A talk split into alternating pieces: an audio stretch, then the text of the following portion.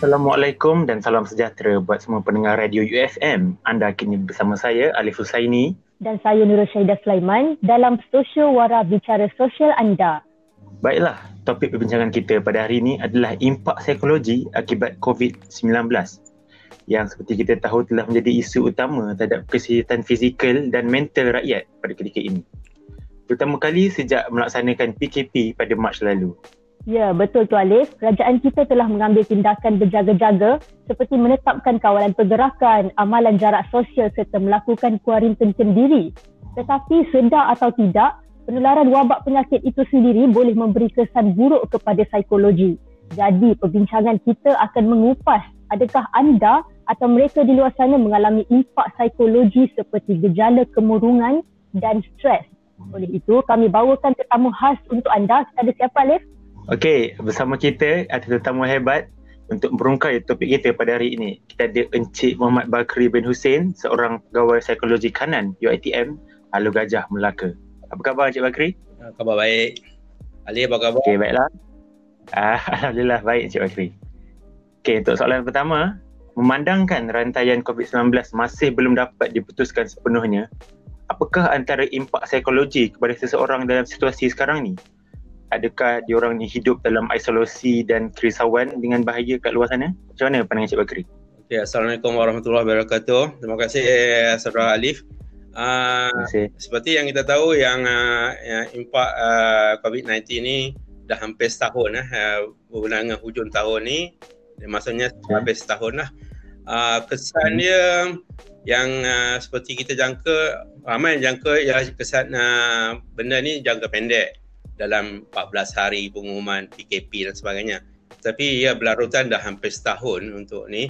Dan kesan psikologinya pada rakyat sama ada di Malaysia atau di dunia yang uh, ia melibatkan uh, segi uh, masalah uh, segi cara mental, emosi dan kelakuan pada uh, manusia lah. Uh, cara bertindak, cara berfikir. Sebab benda ni benda yang baru dan uh, uh, COVID ni kita pun tak jangka benda ni boleh berlarutan se- sehingga sekarang ni baru baru dapat uh, jumpa vaksinnya dan uh, kesannya dari segi jangka pendek tu okey. Uh, sebenarnya dia untuk uh, mengurangkan rantaian uh, pandemik ni. Tapi kalau dari segi jangka panjang dia akan mengganggu segi proses mental, uh, emosi dan kelakuan manusia.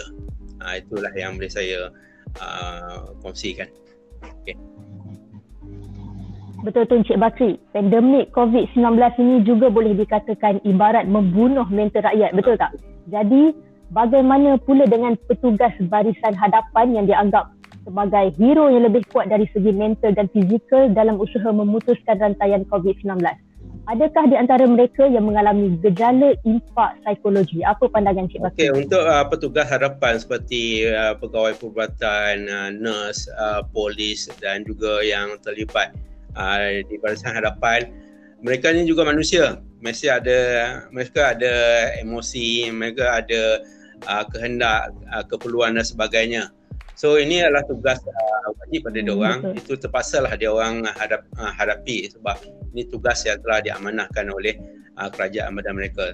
Dan uh, kita uh, lihat bahawa mereka juga ada uh, dari segi gangguan dari segi emosi dan sebagainya sebab mereka ada keluarga uh, ada uh, saudara mara yang yang susah dia orang nak jumpa kalau dia orang terlibat uh, sepenuhnya dengan uh, mengatasi pandemik ni.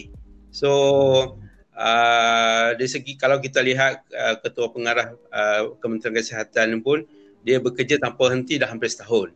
Uh, tambah-tambah lagi yang bagi hadapan lain yang yang ada anak, yang ada keluarga, yang ada keperluan-keperluan lain.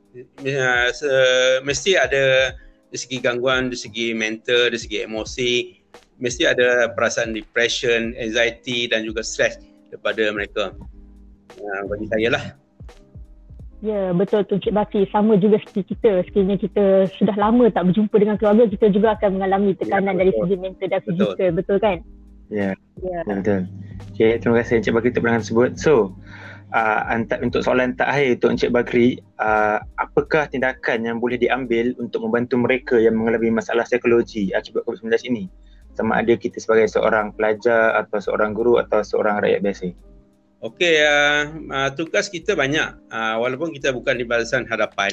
Apa yang kita boleh bantu ialah kita kena beri sokongan moral kepada pihak uh, barisan hadapan, uh, sesiapa yang ada di, di uh, terkena penyakit uh, pandemik ni dan sebagainya uh, dan juga kita sebagai rakyat yang bertanggungjawab perlu mematuhi segala uh, arahan yang dah diberikan oleh kerajaan seperti mengamalkan SOP kalau tidak ada uh, tugas-tugas yang penting di luar baik tinggal uh, dan uh, sebagai orang-orang muda juga uh, jangan tambah lagi beban kepada pihak pemerintah dengan kongsi fake news, uh, fitnah apa yang sepat, tak sepatutnya anda kita kongsi, kongsi lah di media-media sosial.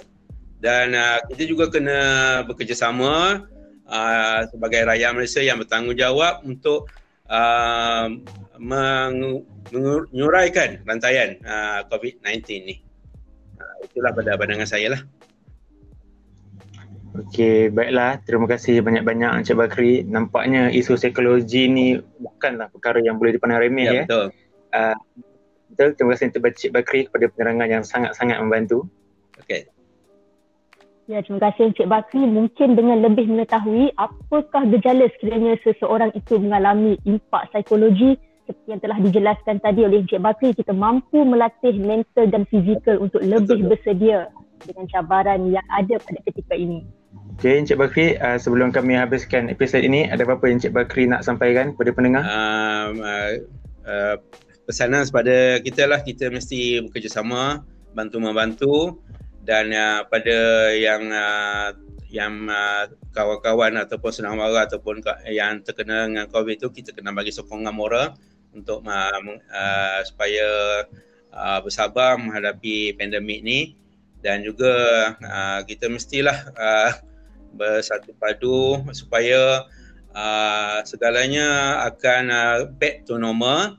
Uh, dan kita ada dari segi ekonomi akan uh, berjalan uh, amalan sosial seperti pendidikan akan berjalan seperti biasa.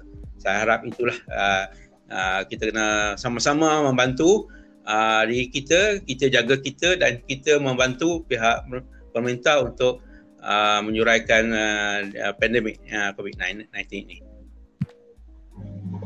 Baiklah, terima kasih banyak-banyak Encik Bakri. Itu saja kita pada hari ini. Pastikan anda dan orang tersayang sentiasa berada dalam keadaan yang baik.